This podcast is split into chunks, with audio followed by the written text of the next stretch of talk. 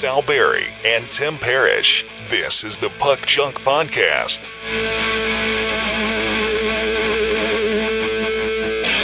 Hello and welcome to the Puck Junk Hockey Podcast. I'm Sal Berry and with me is Tim Parrish. And today we are going to talk about a surprise, surprise, surprise upset in the second round of the NHL playoffs.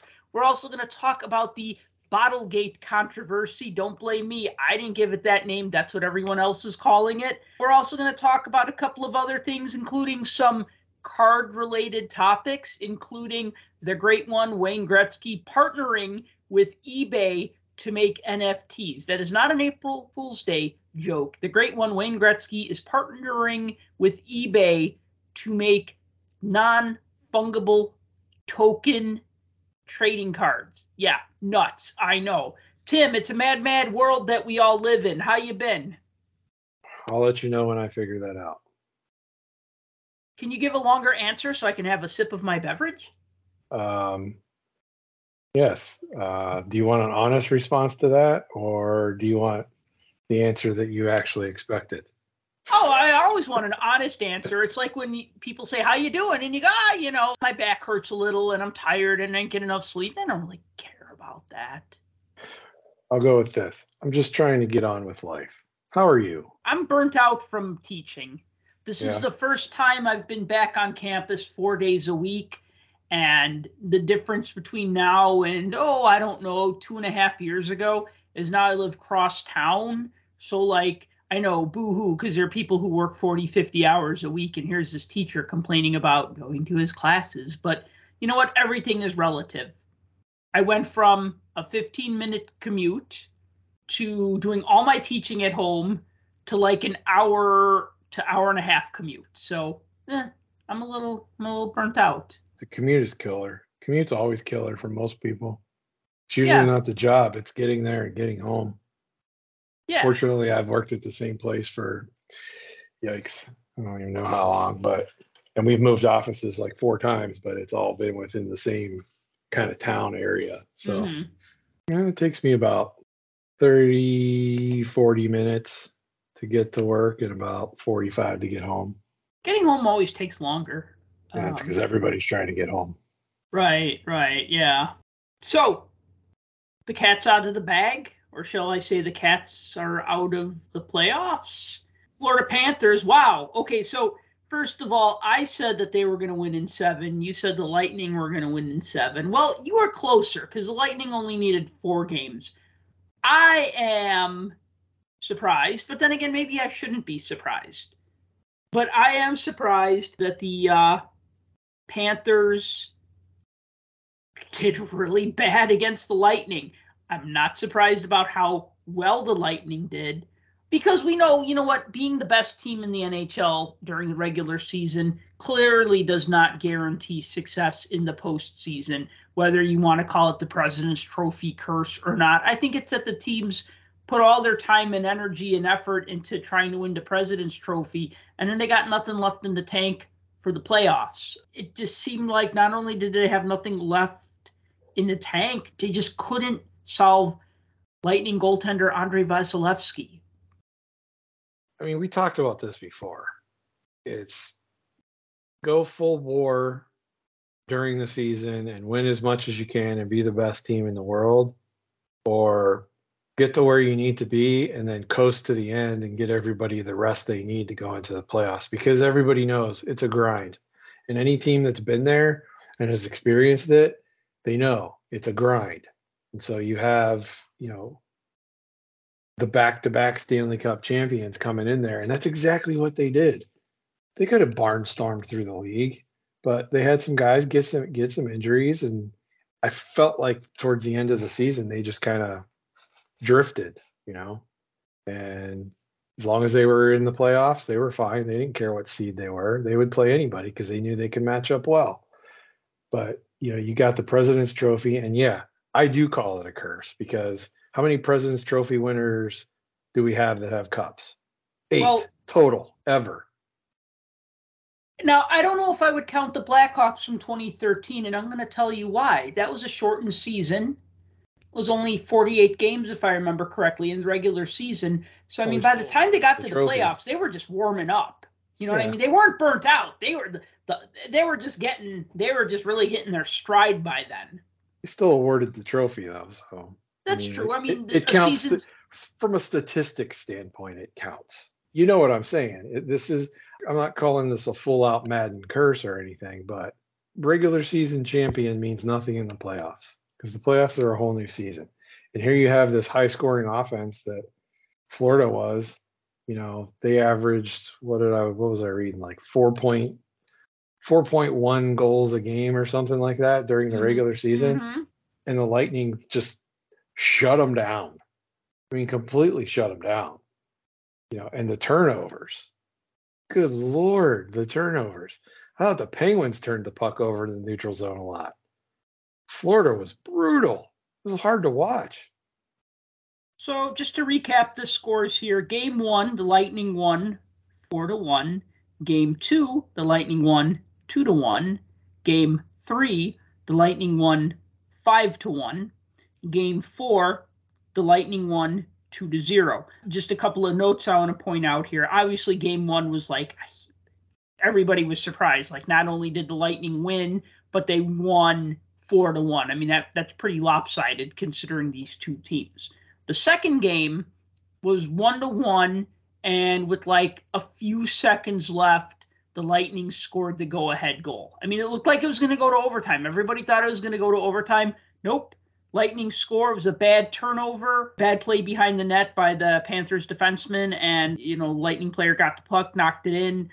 Third game, now there were two empty net goals, so I mean, technically it was like a three to one win, and then they got two empty net goals that the, Lightning did. And then in the fourth game, the Lightning got an empty net goal. So the Lightning outscored the Panthers 13 to 3. Don't count those empty netters. They still outscored them 10 to 3. Now, I was 10 playfully to 3, arguing 13 to 3, 1 to nothing. It doesn't matter. They beat them. That's it. Right. Now, I was friendly debating with somebody on Twitter about Bobrovsky, and he's talking about the Bobrovsky playoff, not curse, but he talked about playoff Bob versus regular season Bob. And I said, look, okay, three goals or four goals in the first game is not great. But then allowing two goals, three goals, and one goal, that's not bad.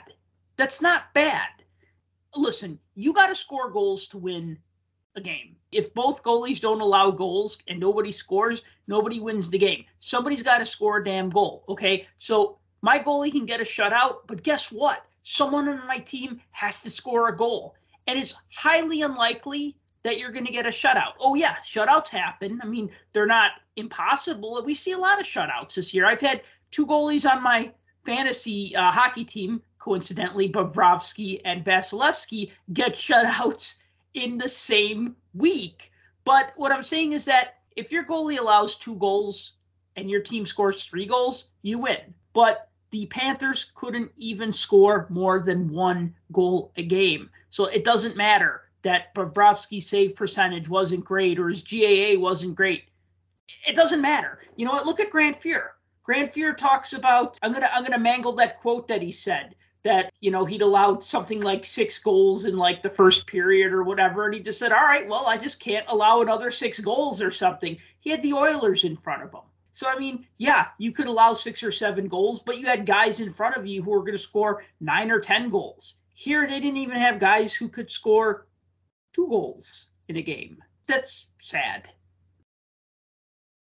What's the old baseball analogy? You can be the best pitcher in the world, but if you don't get any run support, you're never going to win. I mean, who's, I think uh, Jacob DeGrom gets labeled like that now. But, you know, that's kind of what we're talking about here. Doesn't matter how good you are at goal. If the guys in front of you aren't scoring, you know, you're bound to give up one. Right. And if you can't score, that's going to win the game for the other team, one nothing. You know, the Panthers were always playing from behind. They were playing from a deficit, like except for I think was it game one? They had like a one nothing lead at one point, and that was about it. And they could not score on the power play. They had one goal. That Yeah. wasn't just this series. That was the first series too. Yeah, their their power play was obviously Garbage. lacking. It was something like wasn't it something like three for thirty one over the first two rounds of the playoffs? Yeah, I think it was like 0 for 25 in the first eight games. So, and then they finally did score, got a couple, but yeah, it was oh, it was horrible. It's Hmm. horrible. I don't think it was three. I think it was one, one for 31. Okay, well that's It even was worse. bad. Yeah, it was bad. I mean, absolutely bad. And what's the deal? Like, we didn't see Joe Thornton until the last game, like at all. That was that mix it up a little and and and put him out there because he has the experience and whatnot. He has the experience with winning what? That's my question. What did he win? A What- Hart what's- trophy, Okay. an And Art Ross trophy. I don't recall ever seeing him lift uh, Lord Stanley's chalice. Not to take anything away from him, but let's be honest. You want leadership. You want guys that are that are going to win. You got to get those guys to do something for you and do something in front of you. I mean, Vasilevsky was standing on his head and playing out of his mind, and everybody in front of him was playing that way too. Look at how many block shots that Tampa Bay had throughout that series. I mean, guys were throwing themselves to stop those pucks. So, you know, Florida was not only were they not getting shots on goal because their shots weren't getting through the ones that they were taking. So Florida just didn't have oh, they just didn't have it. It was it's just it was so weird because I don't think anybody thought that there was this was going to be a four game sweep. And if you did, I would think you were lying. But look at the players that the Panthers added to bolster their chances. Uh, defenseman, I'm going to mangle his. Le- Is it Chariot? Ben Sherratt? Ben Sherratt, yeah. Ben Sherratt. Okay. Hate those ambiguous names. we, can, we, we, Chariot. we can just call him Ben Chariot from now on, which is would also be Ben Hur. That would also be Ben Chariot, since that was his mode of transportation. Cute chariots of the gods. Dun, dun, dun. Okay, Ben Sherratt and Claude Giroux. You look at that and you go, wow, those are two damn good pickoffs, uh, pickoffs, pickups near the playoffs. Pickups for the playoffs. So you said baseball, and now I said pickoffs, and now damn it, I'm going to be thinking, I'm going to be mixing my my sports terminology all night. That's how my kids' uh, team won their game last night. Actually, Really? was on a failed pickoff by the other team, and it scored the winning run. Game over. Wow. Yeah, it was pretty nutso. But anyway, That's always fun, kind of, you know, when crazy things like that happen. They played for be they played from behind like the whole time. It was horrible. Going into the game, they were like five and oh, I think, on the season. And the league was bolstering about how they they they won their 30th game over the last three seasons. Um, and like all this kind of stuff. And they were posting stats. And my son is a pitcher. And through five I mean, he pitched. He's pitched seven innings so far this year, and he has a zero ERA. So they were bragging about it. I'm like, well, just like when they put stats on TV, it's bound to be broken now. And sure enough, he got lit up first first inning in this game. Aw. But they were playing from behind, and somehow, some way, last two innings they just came back to life and hung around and won. But anyway, this isn't a baseball show, so So those players that they got during the trade deadline or close to it, you look at how impressive the Panthers were. And then you look at like players who were available at the trade deadline. I honestly didn't know that the Blackhawks, I mean, I kind of had a, a, a feeling that they were shopping around Brandon Hagel. I didn't think it was going to actually happen.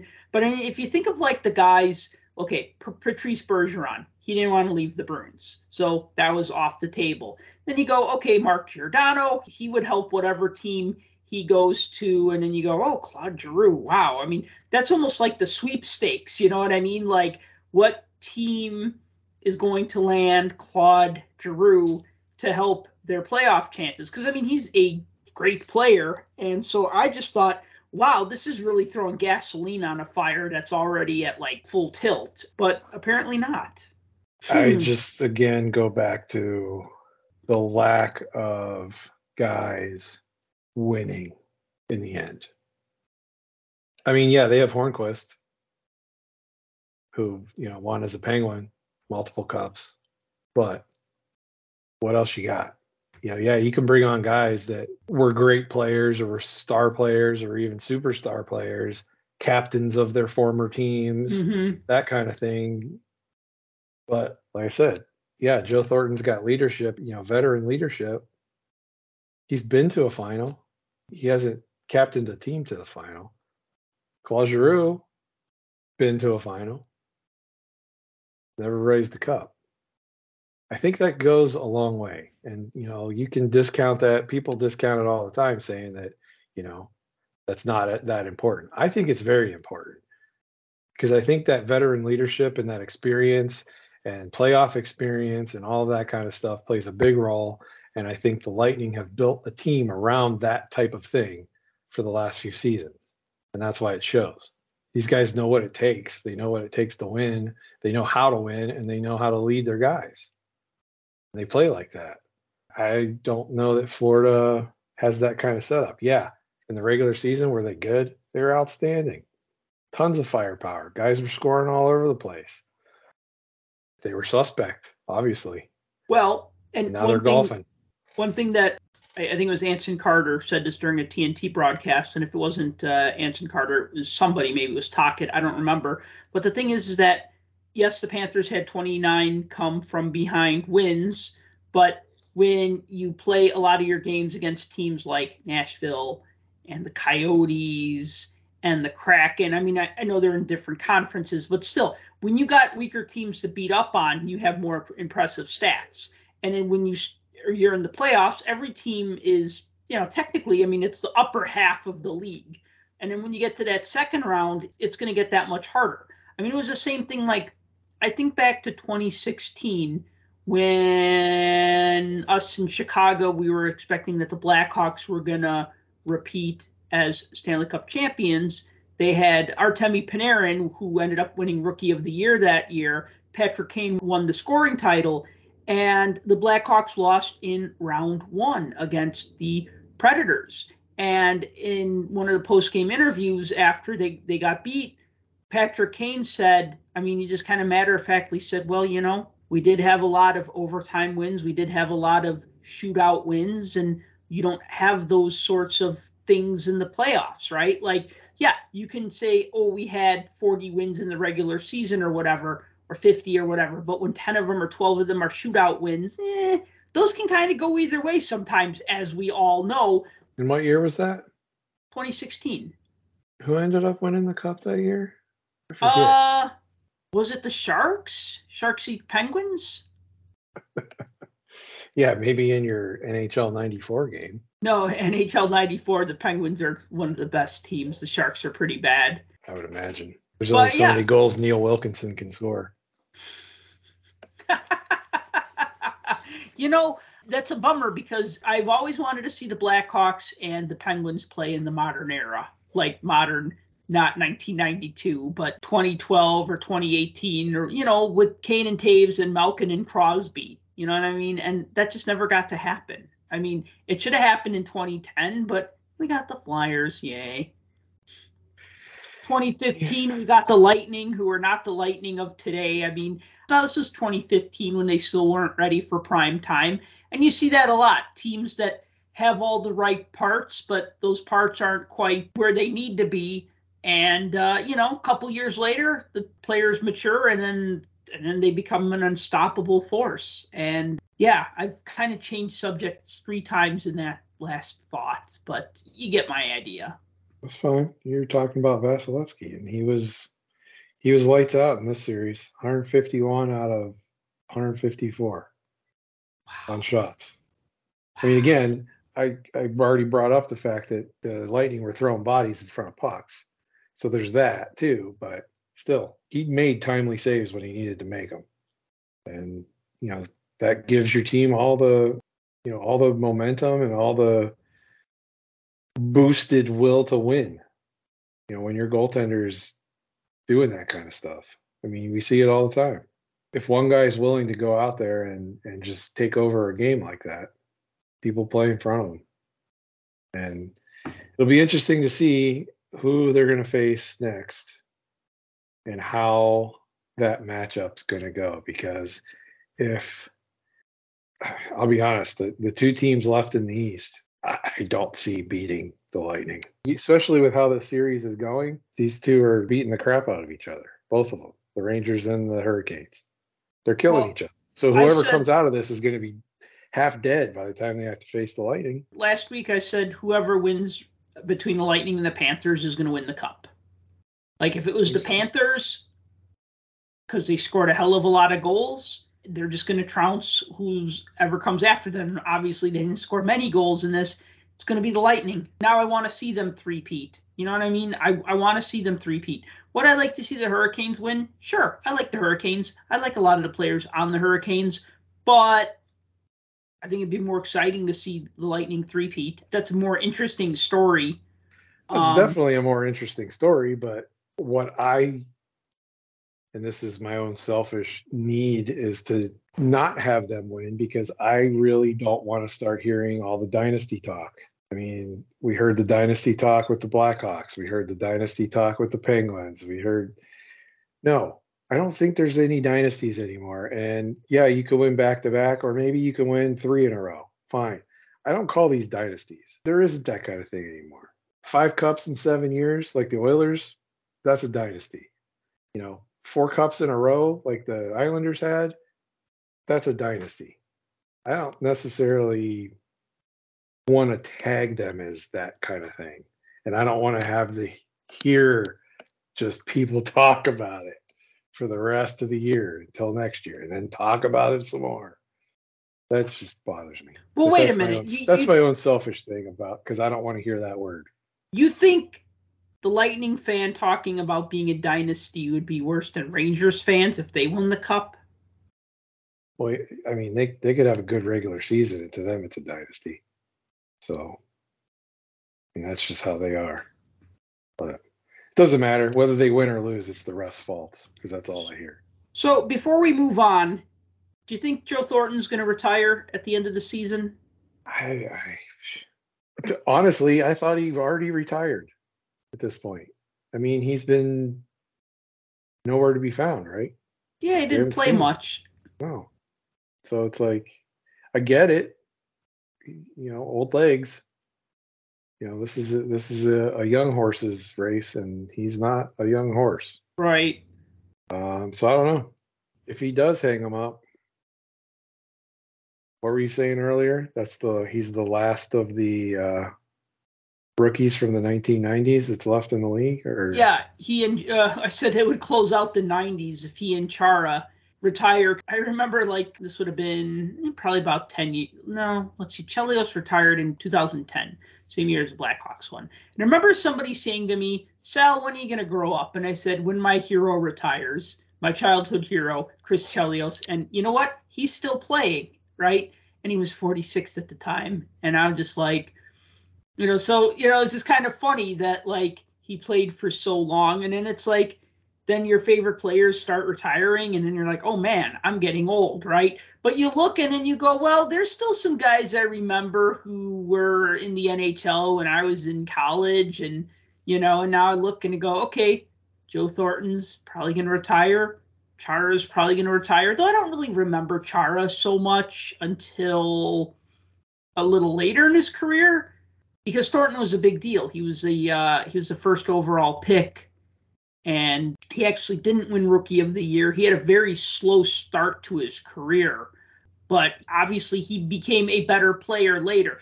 We were talking about this with uh, Alexis Lafreniere, like how everybody clutching his Young Guns rookie card was waiting for him to go out there and have a four goal first night like Auston Matthews did, right? And instead, he's just kind of having a very slow, he's gradually getting better, but you know that's how it is sometimes with these 18 year olds when they they break into the league. So i do remember him breaking into the league and it'll be sad to see him retire but you know it happens. But i'm sad that he didn't get to retire with the cup.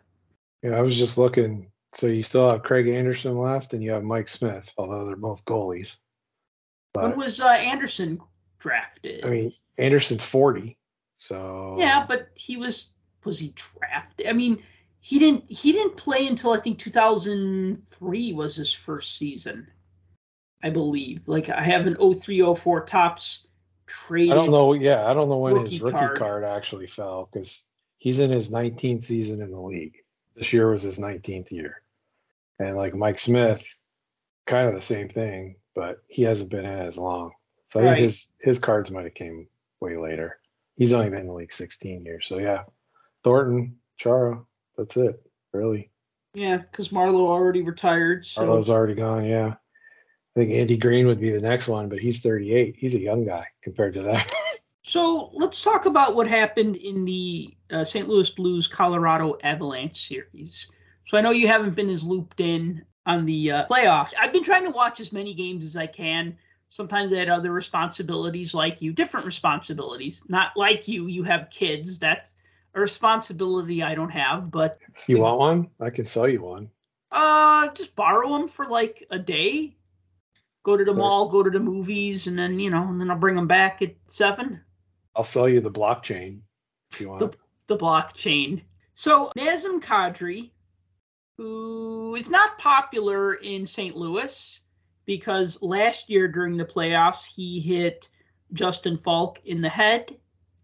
Kadri got an eight game I remember that one. suspension. Hey, real quick, before we get into what's going on now, do you think eight games was excessive? I, eight games is like 16 regular season games. Do you think that was worth 16 regular season games? I mean, that's getting into some Raffi Torres level suspensions here. That you know, You're not six- talking about a, a guy that's nose is clean and is innocent though. This is a guy is a repeat offender yes, when he it is. comes when it comes to stuff like that. So Yes, he is. you know, at what point do you draw the line and the one game becomes two games and the two games becomes four and the four becomes eight? But eight playoff games. Yeah, well, definitely sends a message. I mean, I don't know what to say other than that. It's definitely a message sending thing. It's like, look, we've had enough. Here, go sit. Right. You know, yeah, you're sitting. It sucks, but guess what? You're hurting your team. Okay. But yeah, I mean, that has nothing to do with what recently happened, but it's just background. So let's talk about that. So Nazem Kadri is battling for the puck with Blues defenseman Cal Rosen. And they're both going full speed. Kadri's trying to gain control of the puck. And uh, you know, he's he's battling with uh, Cal Rosen and they collide with Jordan Binnington, the Blues goaltender Jordan Binnington. Now, Ville Husso, he was the starter, then he kind of faltered, then it became Binnington took over as starter. And now Binnington was hurt, had to leave the game. Turns out that he's out for the rest of the playoffs, or at the very least, the, the rest of this round. I'm hearing two different things. It might be the rest of the playoffs. It's definitely the rest of this round. So during the post game interview with TNT, Kadri's talking with Bissonnette and Liam and Tocchet and Carter, you know, post game interview.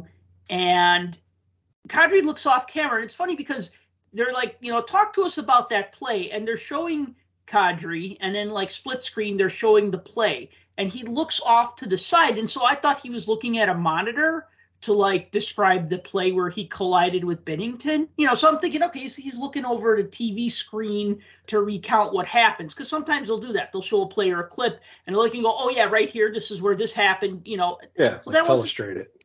Right. Well, without the telestrator, but you know, they show them it and it, it kind of jogs their memory a bit.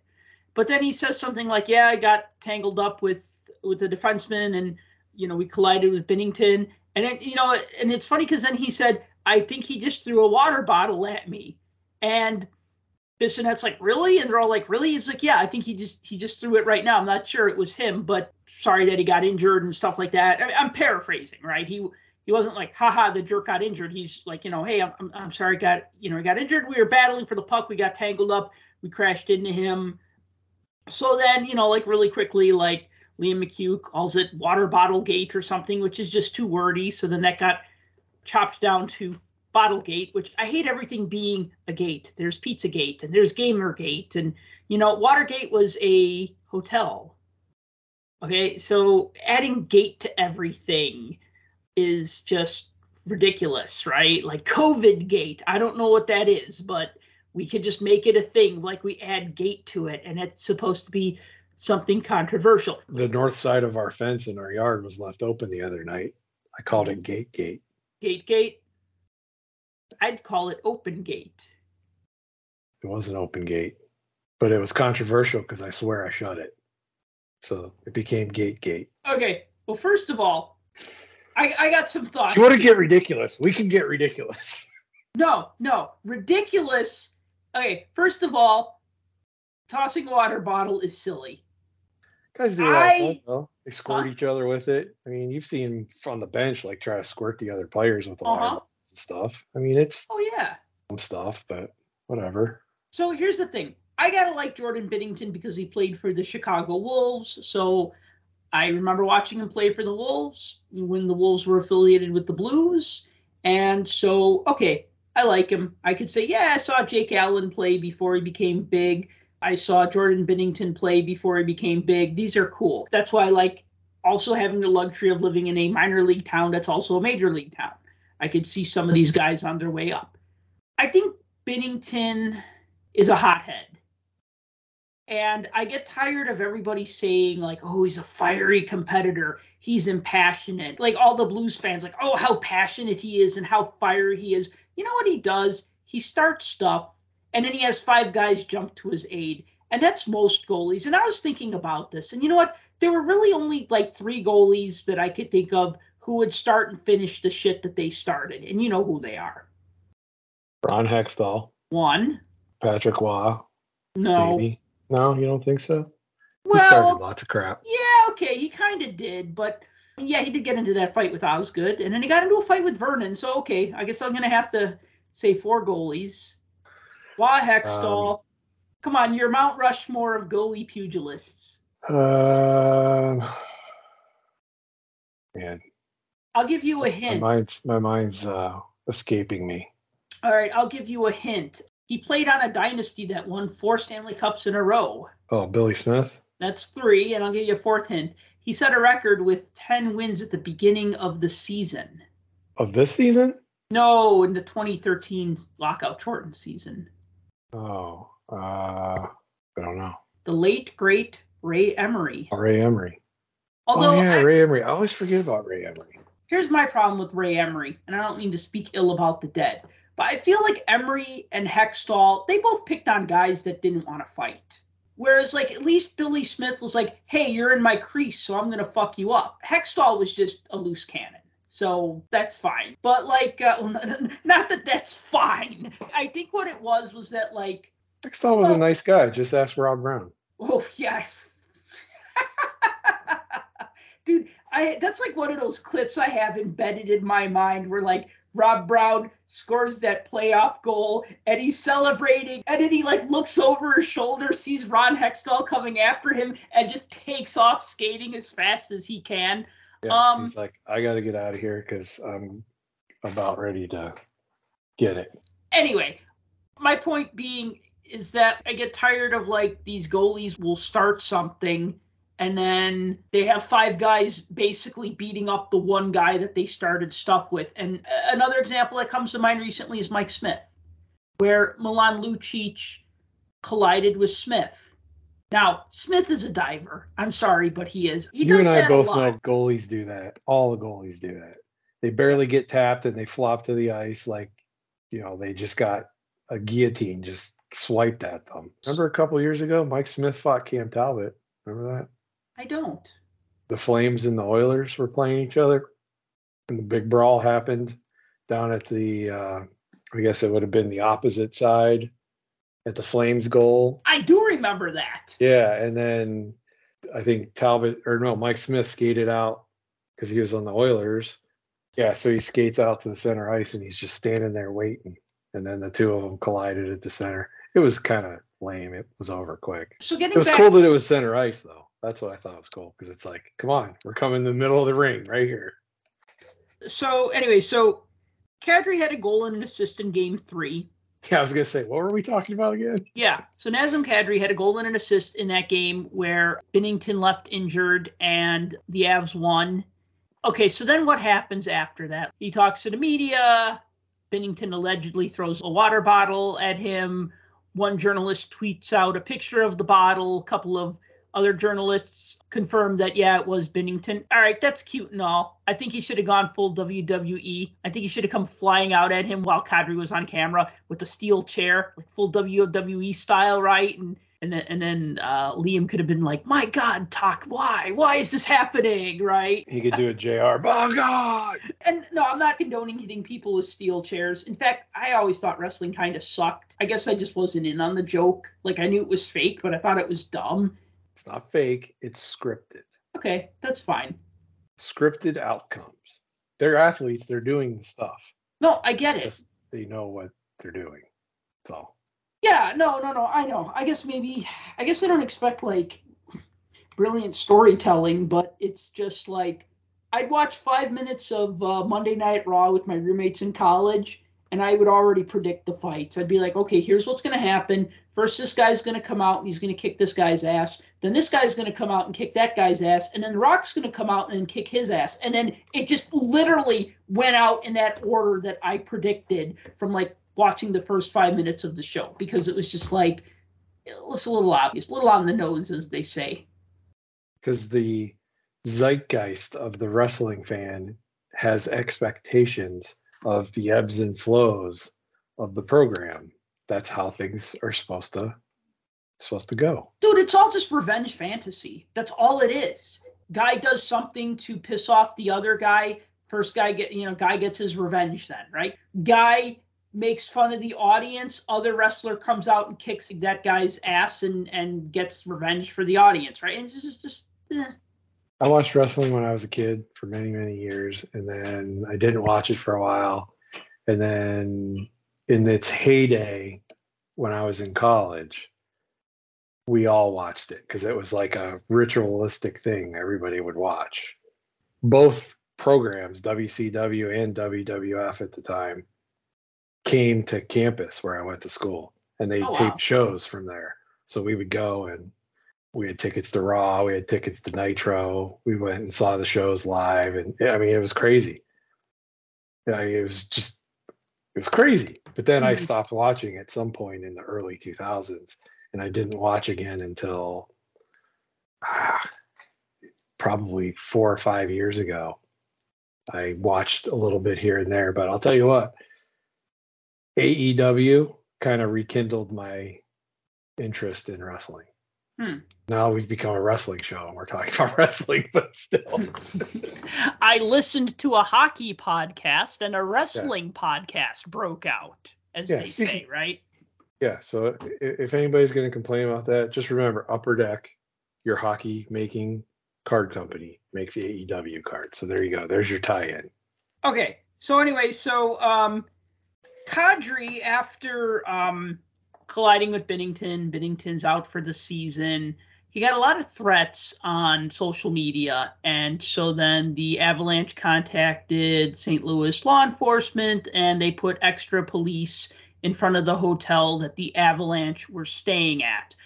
I'm kind of going back and forth if I want to read some of these. I read them now for the first time. I mean, listen, I don't downplay any of this, like, oh, he got mean tweets. No, because, so just to set the stage really quick, Kadri is Muslim. He's born in Canada, London, Ontario, but he is of Lebanese descent, right? And his name is Nazem Kadri, right? Not Mike Smith.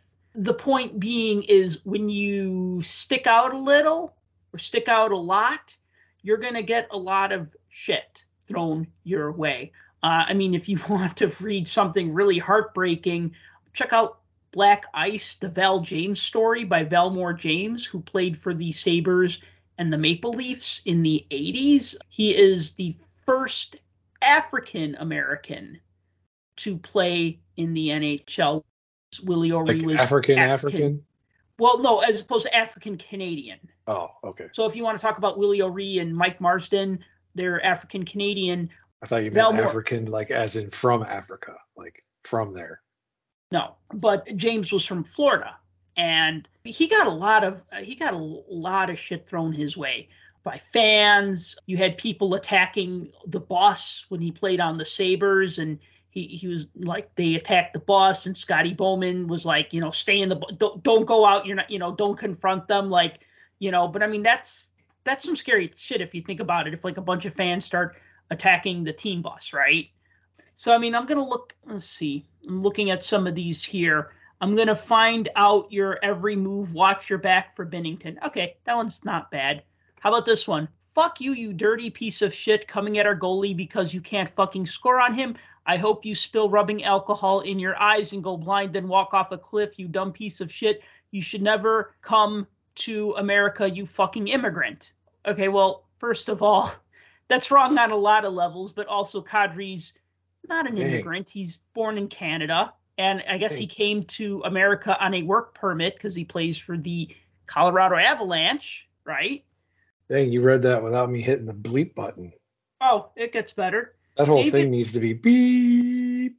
David Perron is your daddy, you Muslim son of a bitch. Lick the bottom side of my nut sack. You should. Okay, okay, okay, okay. I get okay. the, I get I get the picture. Let's No, no, no. Okay, the rest of this is there's no vulgarity in the rest of this. You should be praising Allah or bombing buildings or chopping people's heads off like the Muslim you are, you son of a bitch. Oh you are God. ISIS.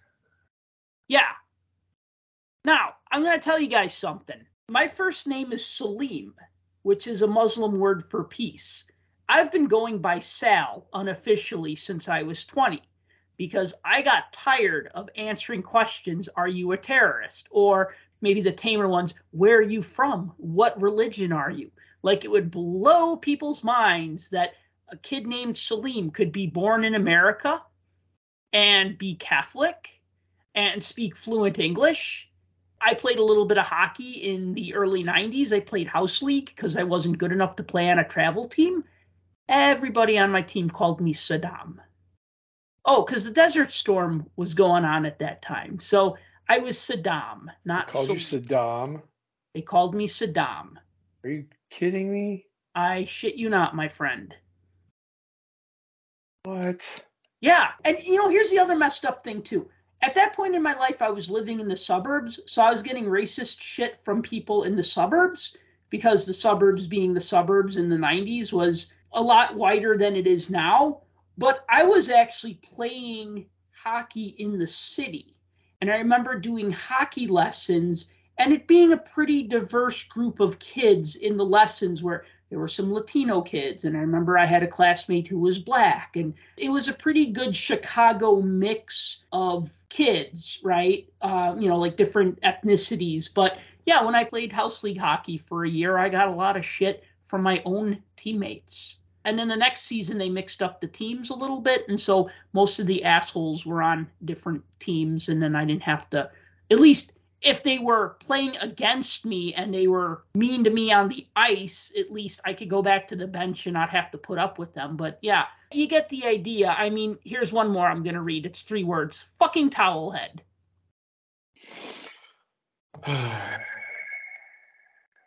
Here's the Yeah. thing anybody can hide behind a keyboard and send whoever they want to anybody because everybody's exposed now because everybody's got an Instagram and a Twitter and a Facebook and everything else. And I get it.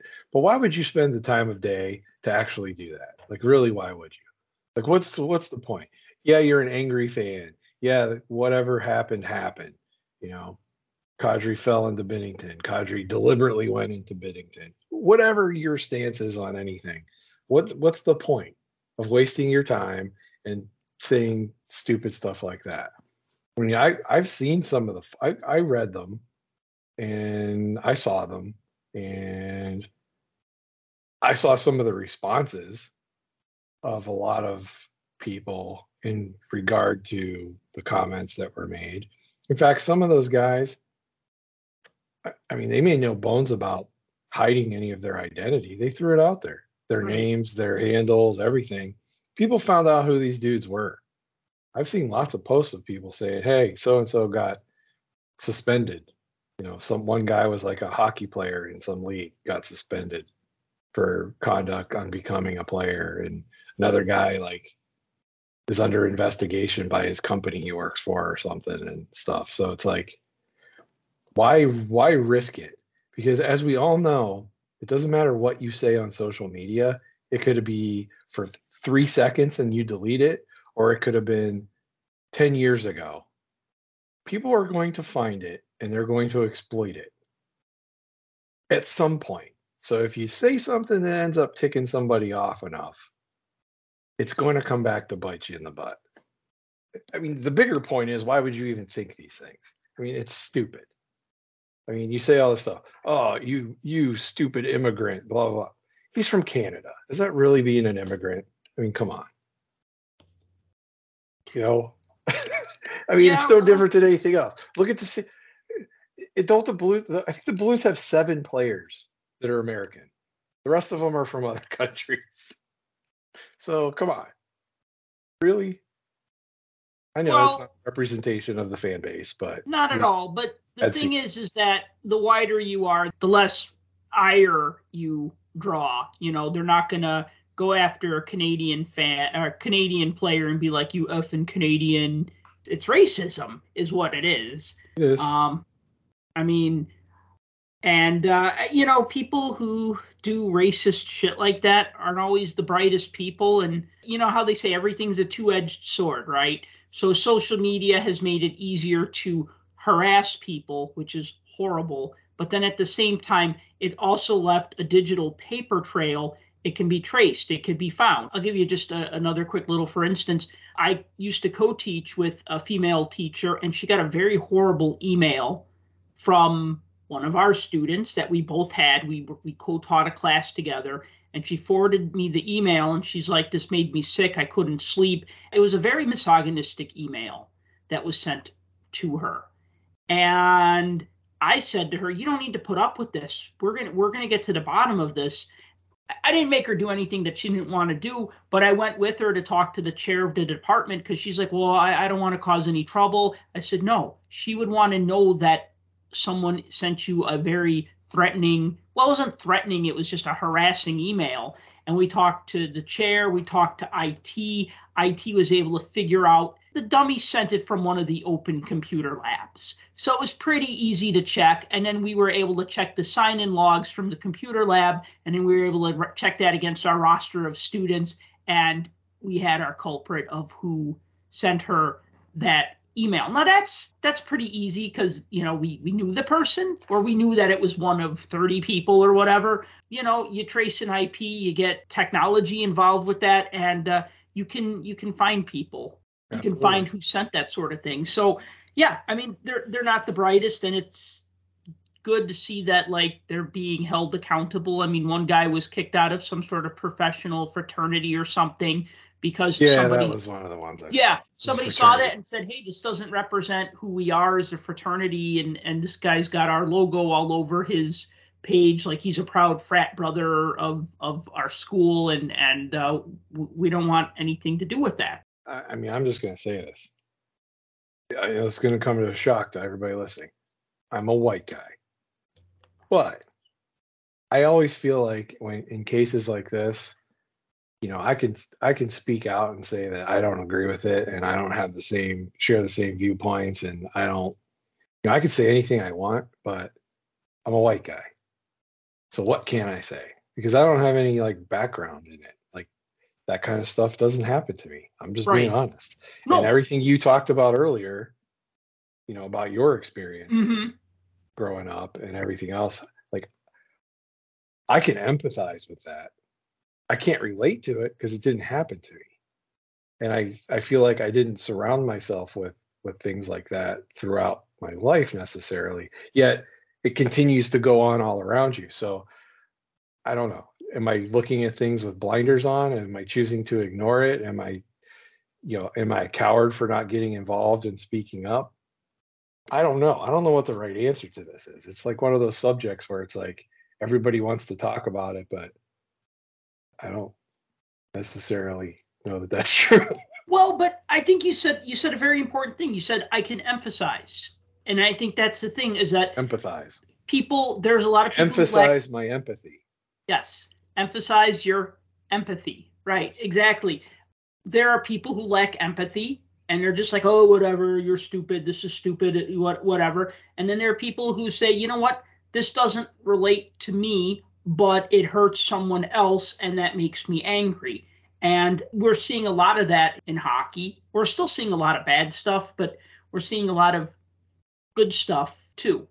So I will say this though, kind of moving this topic along, the best way to respond is on the ice. Kadri had a hat trick and an assist in the next game back.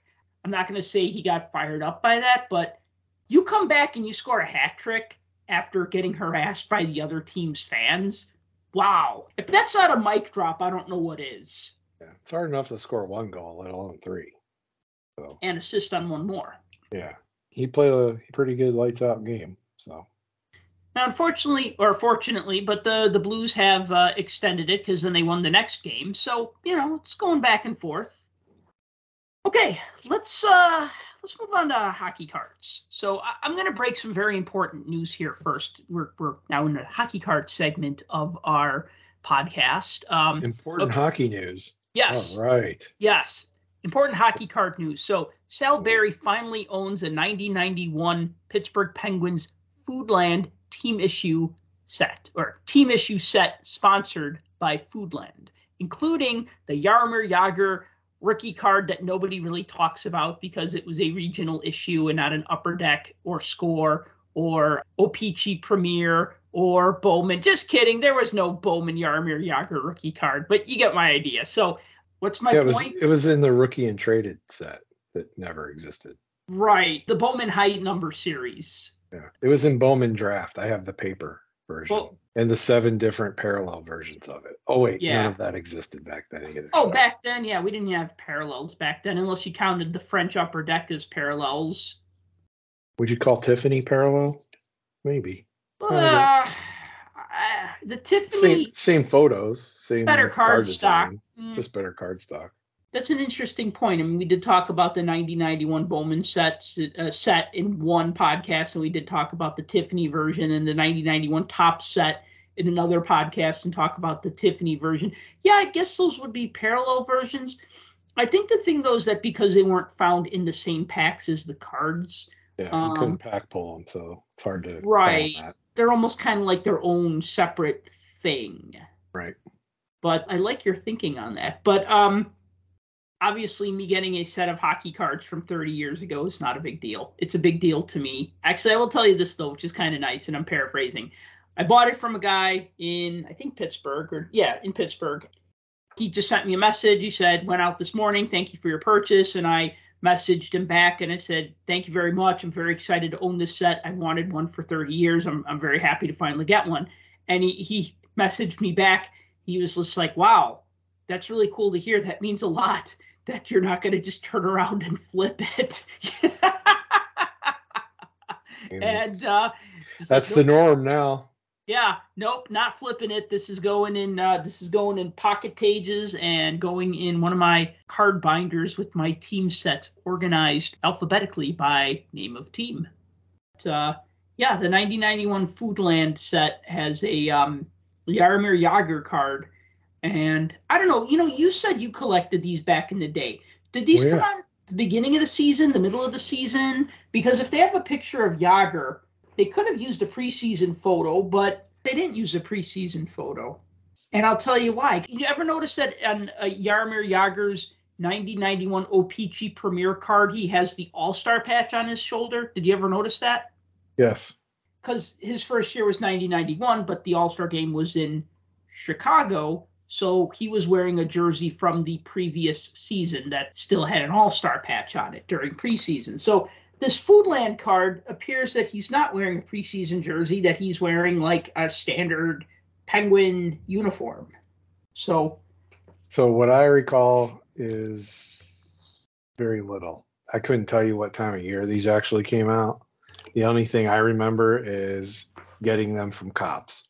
mhm. Foodland sponsored set through the police departments, which is why every single card has their safety tip on the back. Mhm. And it's about various things about do this, do that, just say no to drugs, that kind of stuff. Well, it doesn't say that, but that came later. What was the one on the back of the Jagr card? Wasn't it something about I'll post a scan of this. So there's two things here. There's one puck. Let's see what a puck is. And it's a guy looking up in the English dictionary. And it says hockey is an international sport. The National Hockey League has players from all over the world, including the US and Canada, Russia, Czechoslovakia, Finland, Sweden, and Asia. Read the other panel. Yeah, I'm getting there. Talk there. about a segue. When the foreign players join the NHL, they try to learn English to help them understand their teammates. And then the other one has a cartoon, two cartoon guys. One is black, one is white, and the white guy is shaking the the hand of the black guy, and he's saying, "Hi, welcome to the neighborhood." And then underneath it, it says stereotyping. Everyone is different. Look beyond color and age and look for something we all have in common: being a person. See, like I said, talk about a segue there. I couldn't remember if that was on his card or if that was on another one because it just dawned on me that that was that was on another one. I'm glad it was that one because Yeah. that, worked, that worked out perfectly for what we were talking about. So anyway, I own this set of cards that I've wanted for 30-ish years. So yeah. Yeah. I'm still Another- three. So that's the fun thing though about trading cards. Like when new stuff gets too expensive, I pivot to older stuff and I find something that I want. So, you know, I'm still I missing three from that set. you should have talked to more police. Yeah, I don't recall ever seeing anyone with the Bob Johnson coach card, the head coach. Uh, Okay. Because they made Badger Bob into a card, hmm and I'm missing the the Phil Bourque one, hmm and I believe I'm missing the John Cullen one. hmm Those are the three that I'm still missing. Yeah. Well, my set's complete, so I will cherish these cards that you don't have. Although at one time I had four Barry Pedersons. Wow. I wouldn't brag about that if I were you, but okay. Yeah, I don't think he would brag either. All right, so Parkhurst came out on e-Pack and in stores. 2021 mm-hmm. Upper Deck Parkhurst. We got some mistaken identities in that set. You want to you want to talk about that? Yeah. So Parkhurst, you know, those of you that collect Parkhurst, and I think a lot of our listeners probably do at some point or another, because Parkhurst is one of those sets that is very affordable in most cases and more or less easy to find, especially with retail. And of course, if you're on e-Pack, it makes things uh, much easier to collect.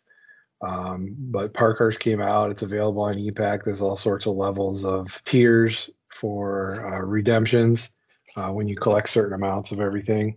But I think the big takeaway here from that coming out was the fact that you had the first checklisted, if that's a word, and we'll make it a word, Kraken card of a player in a Kraken jersey as part of the numbered checklist of a major release. And essentially, you've got no other, other than some special releases we've had, like National Hockey Card Day. Uh, there was one, and a bunch of the uh, upper deck Game dated. game dated moments. right? Much of those had that the Kraken players, um, but no major releases. So everybody's been waiting. Hey, are they in Series One? Nope. Are they in Series Two? Nope. Are they in Series Extended? Series Extended? No, it would just be extended. So where are they going to be? So here's Parkhurst. We got a guy, and it's the wrong guy. So they made a Cole Lind rookie card. And instead of Cole Lind, they put Nathan Bastian on the card as the photo. Yeah. Now, we've come to find out that they've messed up quite a few photos on the Parkhurst cards and cases of mistaken identity. But the fact remains you've waited this long to have any cards released in a major release with a Kraken player, and this is the one you get, and it's not even the right one. Well, what's funny about that is that it's one Kraken card. Uh, yeah, they You had, had one, one card. card. You had one card. Yeah. You had one card and you messed it up. Yeah.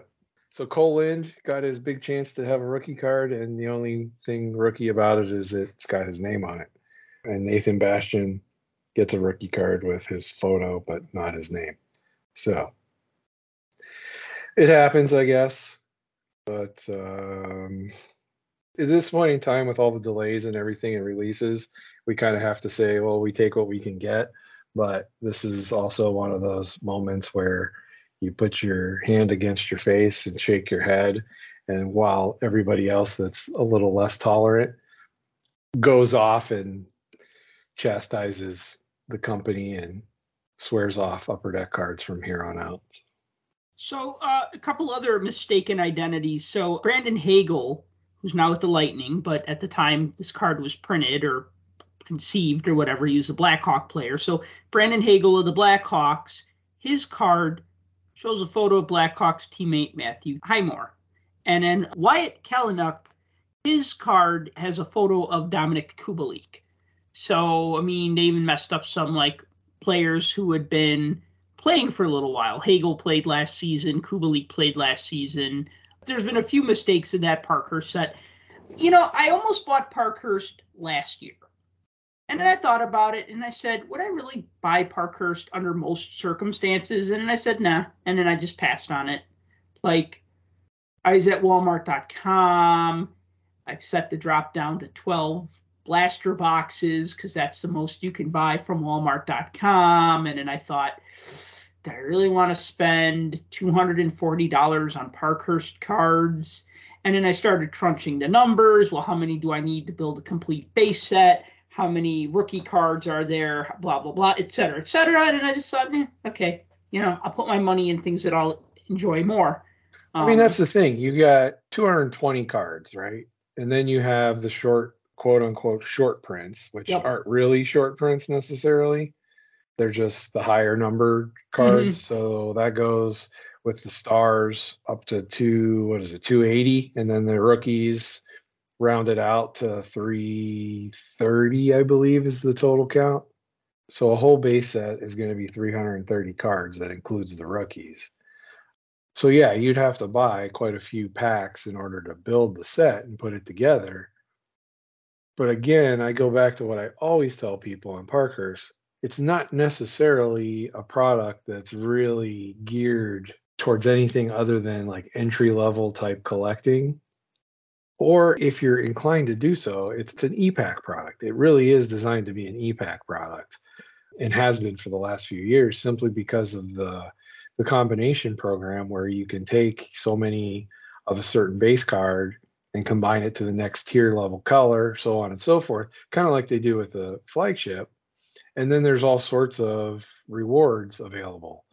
So you have like the Emerald Ice cards that are pretty rare that you can redeem. You've got star cards again, where you if you open packs randomly, you'll get a card that has a star on it instead of a player. By a mm-hmm. star, I mean an actual star, like the shape of a star, instead of a player, and it's a star card. So they have like one star, two star, three star, and you use those star cards as part of the redemption program hmm. and you can redeem those for you know more of something so, so, you're like super mario collecting stars i mean kind of if you want to look at it that way but i mean the more the more you get of the different things the bigger and better quality combinations you can get because i mean some of those combos you get to a certain point i think it's the emerald emerald ice autos or something like that mm-hmm. there's only 10 so basically, you got to be one of the first 10, or maybe they're out of five. It's either out of five or out of 10,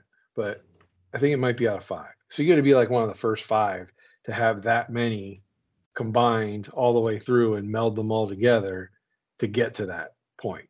So there is a challenge involved to it, and there's all sorts of achievements involved to it. But again, you got to be willing to do the digital route and go go with e-pack. If you want the actual base cards themselves, obviously you're going to have to go buy the packs. And this used to be a Walmart only product, but I've seen it in other major stores. Like I haven't seen it in Target, but I've seen it in like Meijer mm-hmm. and stores of that nature. I don't recall seeing Parkhurst at Target though.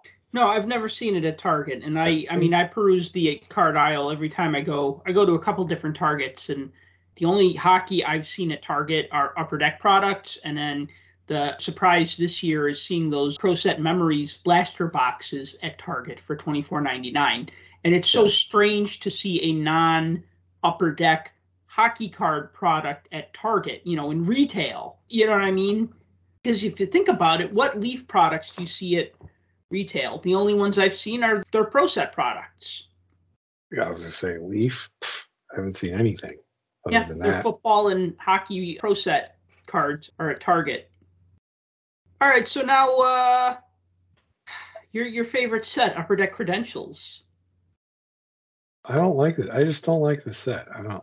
What don't you like about credentials? What, what what's your what's your problem with Upper Deck credentials? Did it make you vomit? It's nothing like that. It's just one of those products that I'm like, I don't necessarily see the draw to it. Mm-hmm. So we skipped a year, right? Credentials. 21, yeah, 21 22 is the is the credential announcement. Right.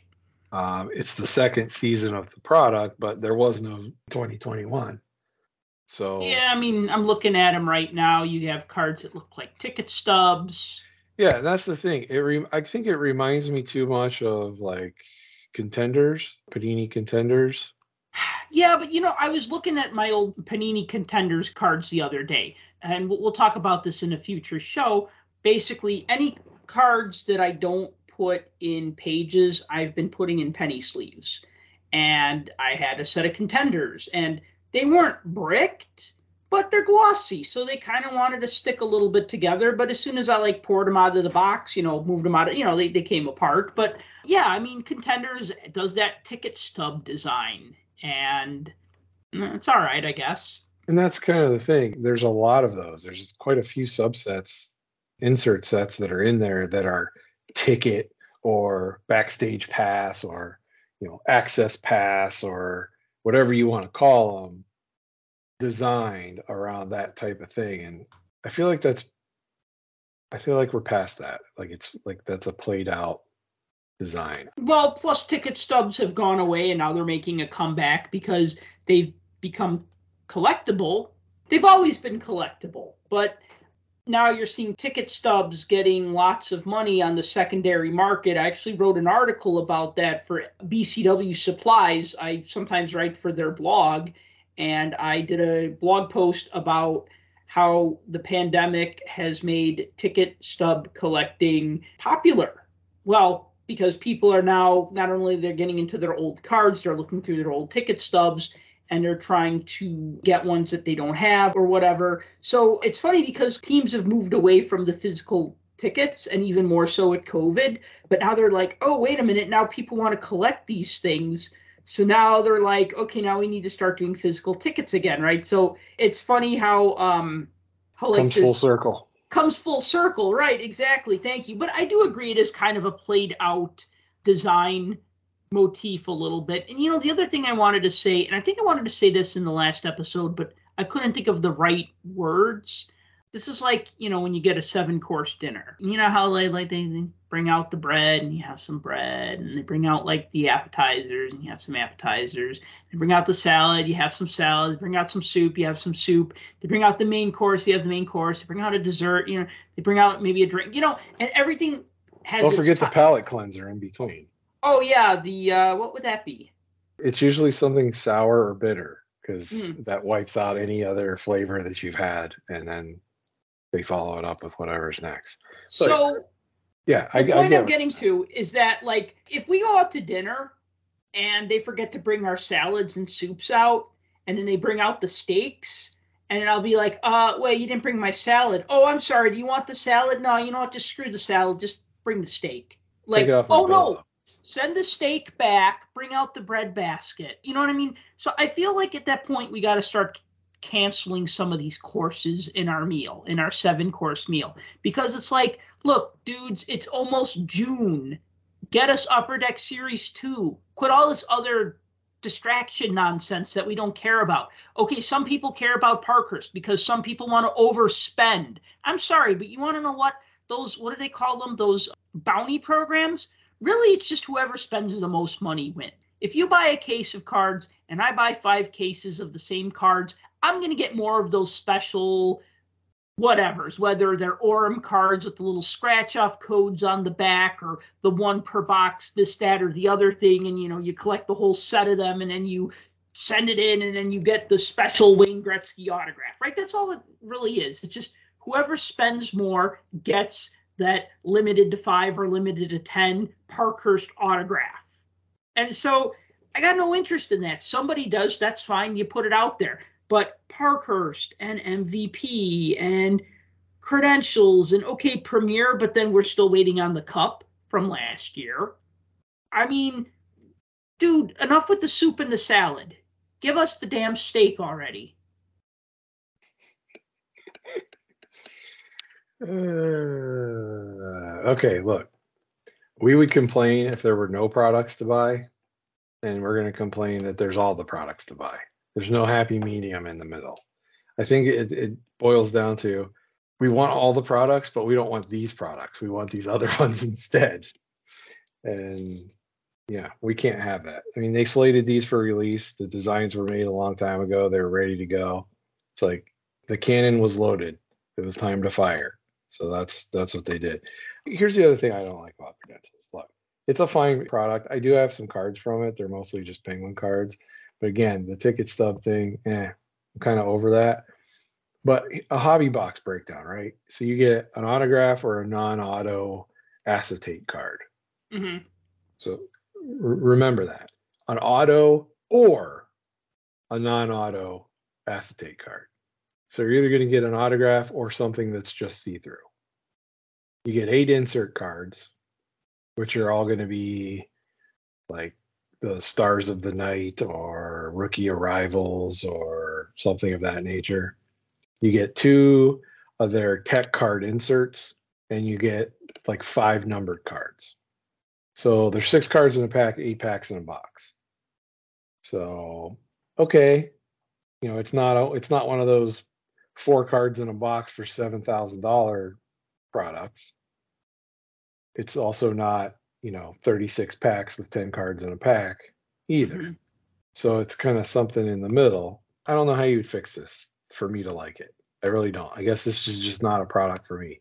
Yeah, if I come across like penguin guys and stuff once this comes out, I'll oblige, I'm sure, for the right price. But for me, it doesn't excite me. But if you're into the various levels and tiers and colors and everything else,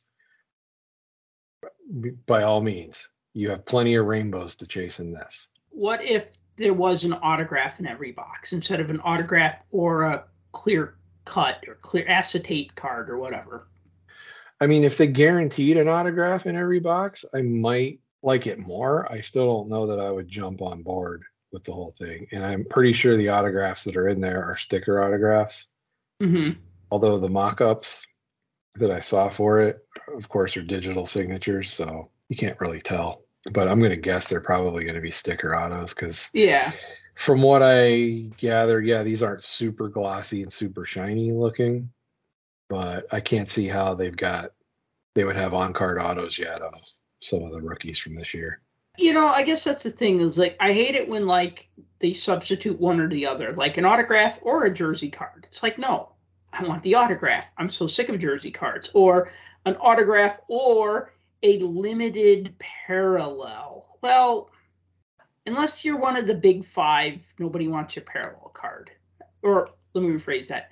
Unless it's a card of one of the big five, that parallel card is not going to sell for much, right? If it's parallel of Duncan Keith, hmm, probably not going to sell for a lot. If it's a parallel of Sidney Crosby, okay, when I say sell for a lot, I mean be considered a hit. If you got a parallel of Sidney Crosby and it was numbered two out of five, you'd probably think, okay, cool, this is a Crosby card that's numbered to five copies, right? And you'd be like, okay, that's that's not a bad card to get. But if it was of another player, probably wouldn't be as excited, right? I get that the autographs were hard for them to get during the pandemic, hard for Upper Deck to get during the pandemic. Then don't put them in the product, lower the price of the product, maybe give it different aspects. Like for me, getting an autograph is not the driving force for me to buy a set unless it's a set that's really about autographs. You know what I mean? Like if it's um oh what was that uh that Panini set that had all the like 70s and 80s guys Classic signatures. classic signatures, right? Those look nice and you got a lot Absolutely. of autographs. You got you got a few of them in a box, right? Mm, six, if I remember correct. Wow, I mean, okay, so that's kind of like the reason why you buy it, right? Or a main reason, right? That was definitely the draw to me. Right, exactly. That's it, the draw. Whereas, like, I look at like other sets, like you might get an autograph in O-Pee-Chee, but it's maybe not very likely. It could happen, but it's But not why you're trying to buy. It's not why you're buying. Right. That's that's not what draws people to that set. right, and- right, right. And I'm I fail to find what draws people to credentials. To me, Right, it's not the yes. design. And obviously the, the the odds of pulling an auto, know, yeah, there could be one in every box, sure, but it's one. And based off of whatever they're gonna come out with on a checklist once that hits, I imagine there's gonna be, I mean, not everybody's a winner, right? The draw to this has got to be all of the breakdowns of the colors. Like the debut tickets, for instance, they have the debut ticket access update is what they call it. There's tier one, tier two, tier three, tier four. They're numbered out of 999, 799, 599, 299. Then there's debut ticket access update parallels. So not only do you have those tiers, but you now have yellow, red, orange, blue, pink, green, purple, gold, and black. Ugh. And it's like the same kind of tiering as most of the other products, uh, where like the yellow or like the biggest number, and then it goes down from there, with the black being the one of ones and the golds being out of five. So that's similar. The purple ones are hobby only product, which by the fact that they're saying that it's a hobby only Mhm. leads me to believe that somehow, some way, there'll be a credentials retail version. Hmm. Because why else would you throw out hobby only? Unless, of Right. course, this is also going to make its way to e-Pack, Right. which it possibly could. Now, what about Premiere is coming out? Yeah, Upper Deck just announced that they're doing Premiere uh, for 21 22.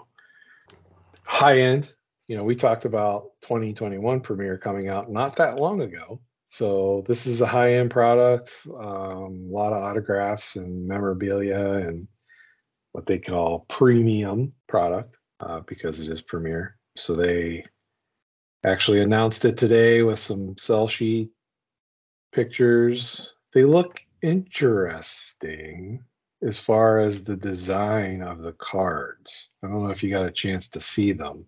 I took a quick look and they look nice, but they also kind of look like a lot of other stuff that's already been out, if that makes sense. They absolutely do have a familiar design to them, and I Mhm. can't pinpoint it other than they're bringing back the rookie patch autos from 0203. hmm So those kind of boxy looking ones that said super rookie up the side. Hmm. If you remember those. Oh, from back in- 0203? yeah, from 0203. Oh, that's going way back. Yeah, so I mean that's that would be the 20th, 20th anniversary, anniversary. roughly. Yeah. So they're bringing that back. They're going to have you know some combination of autograph patches and acetate type stock on the cards. So and of course they're going to do all the parallels and everything else too. This is definitely not a set that you're going to be chasing base cards and trying to build a set on, but there's some really nice hits in there. There's some really nice cards that are going to be available. I noticed some hand numbering on some of the uh, mega patch cards that they showed, and uh, there was a really cool in their uh, preview images dual rookie patch-tacular they called it, and it had Moritz Seider and uh, Lucas Raymond hmm and their shoulder patch logo pieces Mm. on either side. It's a cool looking card. I like the idea. They were numbered out of five. But you know, this is one of those one pack, six cards in a pack. There are base cards.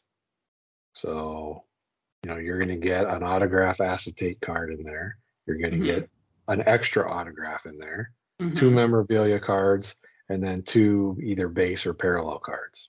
And what does a set like this sell for usually in a box? Box of it, yeah.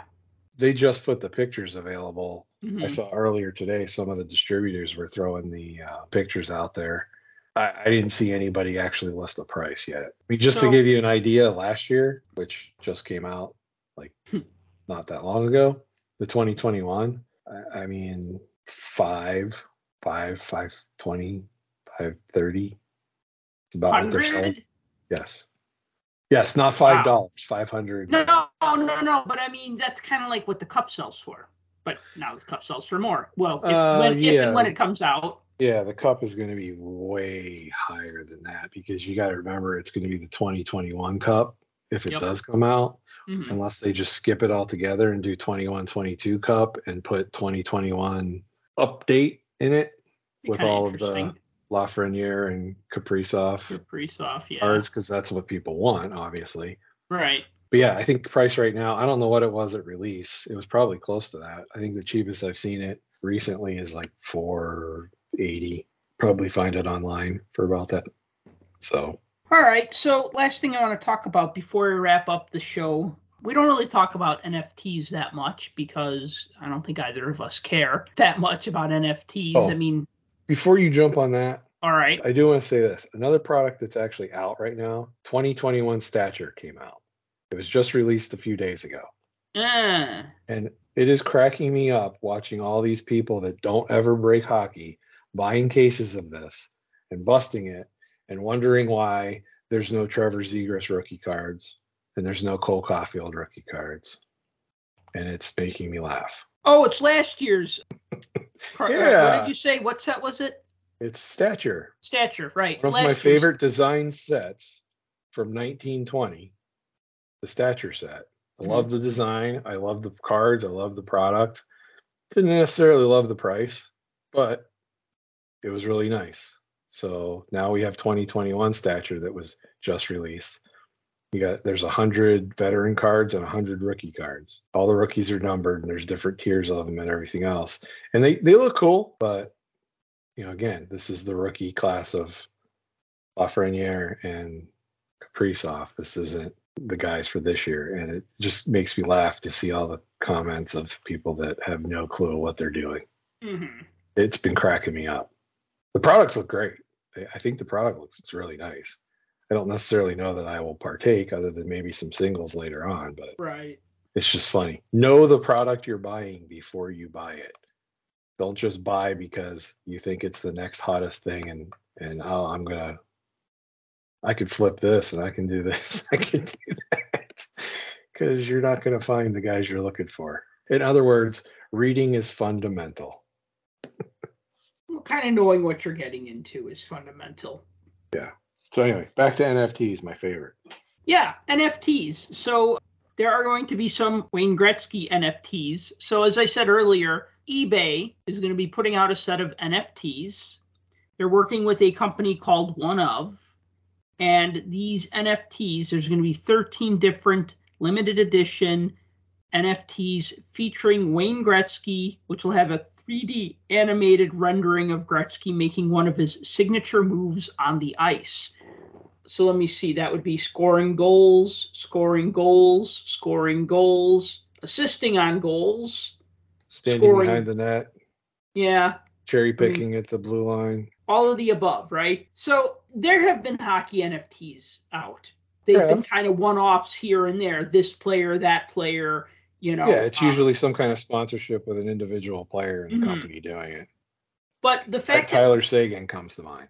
the fact that we're combining Wayne Gretzky and eBay, you know, greatest hockey player to ever live, and the biggest online marketplace or um, at least auction marketplace. I imagine Amazon does more money, but eBay, they're the biggest marketplace for sports cards. Either that's their biggest category or they're the biggest online seller or marketplace of sports trading cards. So, I mean, I believe it.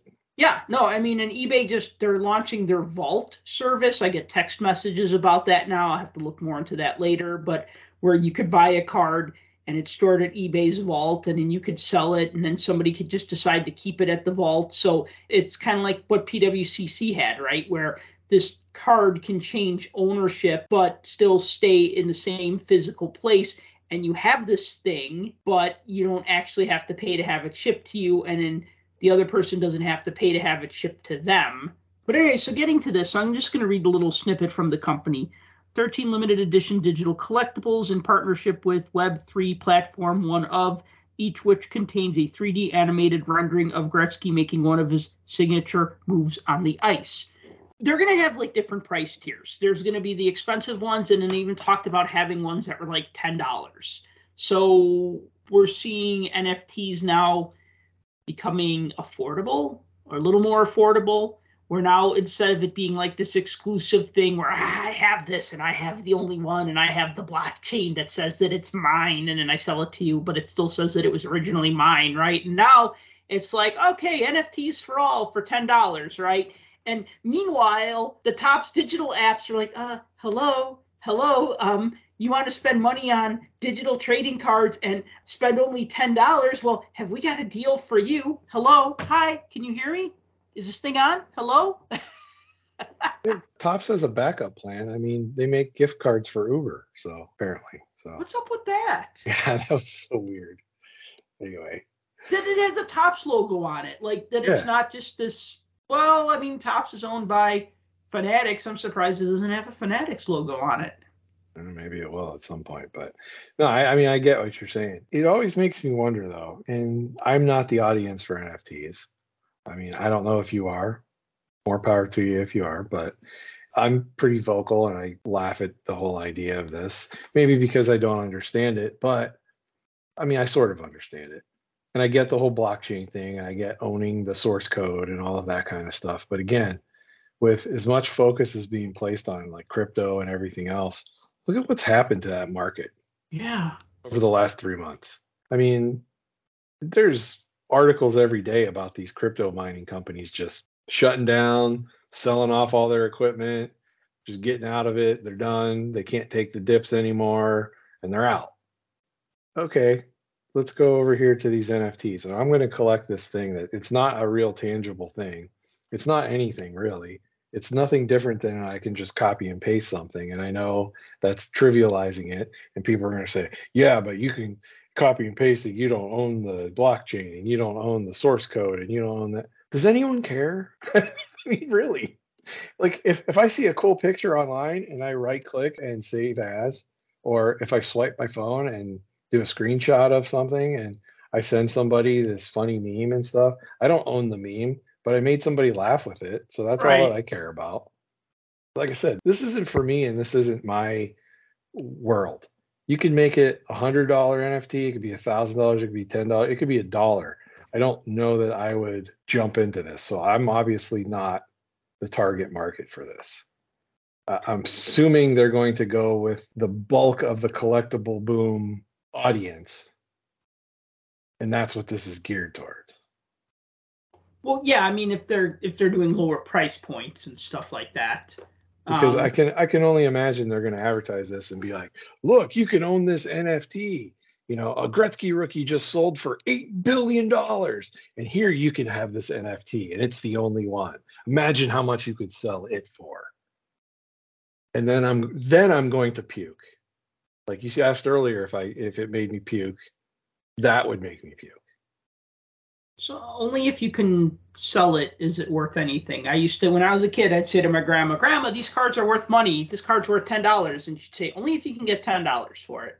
And it's well, something I mean, that's that always, the truth about anything. Something's only always, worth what someone's willing to pay for it. That always stuck with me though. Only if somebody will pay that. You know, yeah, the price guide could say it's worth ten dollars, but only if somebody will give you ten dollars for it. So there's obviously a market for this. There's obviously clientele for this. There's, I mean, I'm sure some of our listeners will be buyers at this point. I'm not saying I will be though, because I won't be, and I'm not going to chastise anybody for doing that. I don't see the long term reality of that turning into anything other than like, oh, I'm going to get this and I have it and it's cool and that's it. That's fine. But I, I, I don't know. You know, how far I, is this going to go? Like like is this future world? Like are we are we actually turning into like real life blade runner kind no, of world? No i've said it before and i'll say it again. Nfts are the pogs of today. So you think it's it's that bad that it's just gonna it's spike hit hard gone? Yeah everybody thought pogs was great back in the 90s and then people realized it was like a trading card but smaller and round and then they just kind of said and that was that, right? I mean, how long? How long what? How long do you give it before it disappears or goes away or just nobody talks about it anymore? Oh god, if I knew this sort of thing, I'd be rich if I could predict markets. I mean, usually there seems to be about a 5-year window for these sorts of things with trends. I mean, if you think of like sports cards heating up, say like 89 to 94. It was like a five year window. I mean, it, it, varies. I mean, hockey 1990, you know, um, the junk wax era boom, right? Like that kind of window. I'll give you like one for instance. This is probably why I'm not going to buy any NFTs. Well, besides them not appealing to me and me not really wanting to collect them, here's the thing. Because I run the Puck Junk website and I write about hockey cards, I try to get into stuff that I'm not necessarily into. So I mean that's why like a lot of times I'd see a Panini product back in the day and I'd buy it because I'd be like, well, I don't know if I'm gonna like this, but I got the money and I gotta buy it and I want to write about something and I want to kind of get like, you know, you kind of have to experience all of those things, right? Like if you're a food critic, you're gonna have to eat something that you don't like once in a while. You might say, you know what, I only like steak, but this place has really good whatever, right? So you, you try that. I tried that with e-Topps. Remember e-Topps? Absolutely. I wish yes. they'd bring that back. Let me just explain to the audience real quick what e-Topps was. e-Topps was kind of ahead of its time, actually. They would sell cards for a set amount of time, and then however many sold online were how many that they printed. They would be slabbed in a case sealed with an e-Topps sticker, kind of like a one touch, and then they would be stored in their vault at the Tops headquarters and you could do a couple of things. You could just leave it alone and hope for it to go up in value. And then when it did, you could sell it to somebody and then they could buy it and it would still stay in that Topps' vault. Or you can what they call take delivery of the card and have it sent to you.